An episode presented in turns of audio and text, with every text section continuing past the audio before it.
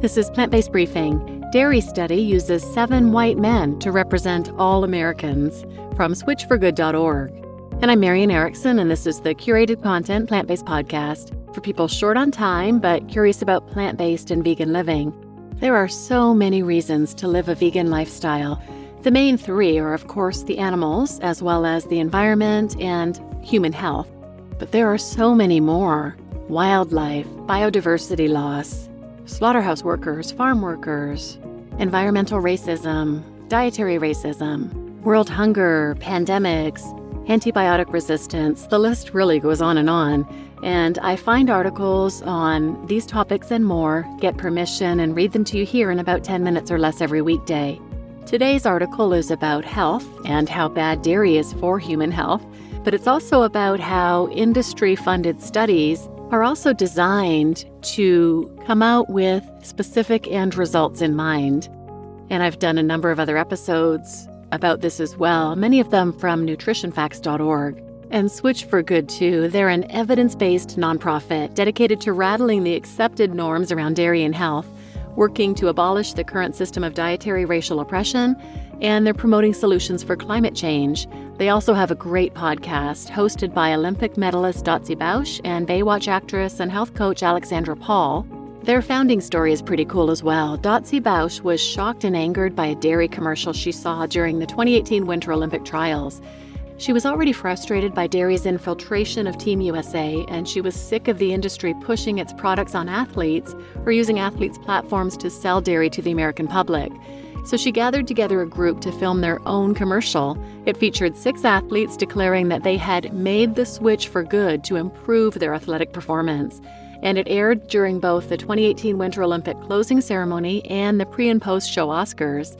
So, this tiny team of elite athletes blossomed into a full blown, women led nonprofit organization. You can find out more about them and all kinds of great information at switchforgood.org. And now let's get to today's plant based briefing. Dairy study uses seven white men to represent all Americans from switchforgood.org. Why is chocolate milk so ingrained in sports culture? Milk has science on its side, the industry pays for studies that are designed to yield positive results, and these, often barely statistically significant results, are turned into national advertising campaigns to convince consumers to buy more milk. The Built with Chocolate Milk campaign cites this study linked here to uphold milk as the optimal post workout recovery beverage. This particular study claims that milk hydrates better than water or sports drinks, but when we looked deeper at the actual methodology and the numbers, we found the industry's interpretation to be extremely flawed. Funded by Dairy. Funded by the National Dairy Council of Ireland, the researchers were pressured to achieve results that favored dairy. Most industry funded researchers accomplish this by designing the study in a way that they are confident will benefit a particular product. The science is true, but the methodology is rigged. In this study, researchers assured favorable milk outcomes by designing a highly controlled scenario not applicable to real life. The seven participants. First, it's necessary to look at the participants. The Built with Chocolate Milk campaign claims chocolate milk is essential for all athletes, no matter their race or gender.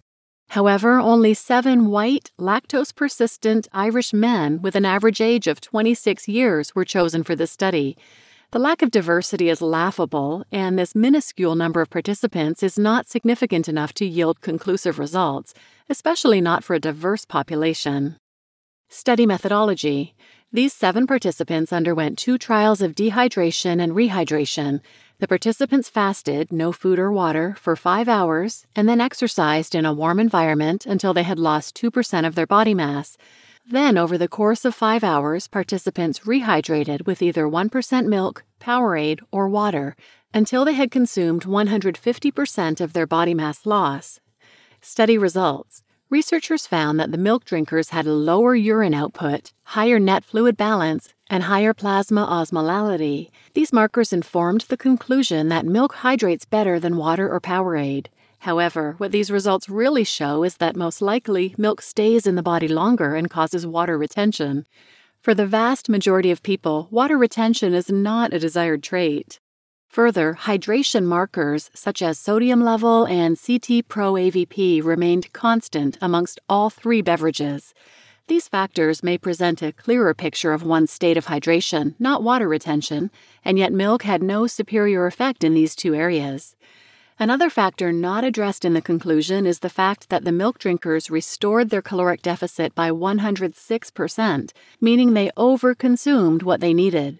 If people exercise to lose or maintain their weight, drinking milk or chocolate milk post workout could derail the work they just put in. Slanted conclusions. Finally, the scenario is simply not applicable to real life. Most people do not fast for five hours post workout. There's no way to tell how hydration would be affected with food. Also, most people are not 26 year old Irish men. The results are for a very select group of individuals and cannot be applied to an entire population. Milk has science on its side, but that doesn't mean we should trust it. Unfortunately, studies can be manipulated and the industry can pick and choose what results to feature. Milk is not an optimal exercise recovery drink, and it doesn't do a body good. Find out what the ads aren't telling you with more information linked here. You just listened to Dairy Study uses seven white men to represent all Americans. From switchforgood.org, and I'm your host, Marian Erickson, and I literally cracked up when I read this article. How ridiculous! But the industries do this all the time. They either design the study to assure certain outcomes, or in their conclusions, they only report part of the outcomes. That's one of the reasons Switch for Good and other organizations do such important work. They are science based and they provide the truth, not the industry slanted version of actual studies and results. So please share this episode with anyone who might benefit, and thanks for listening.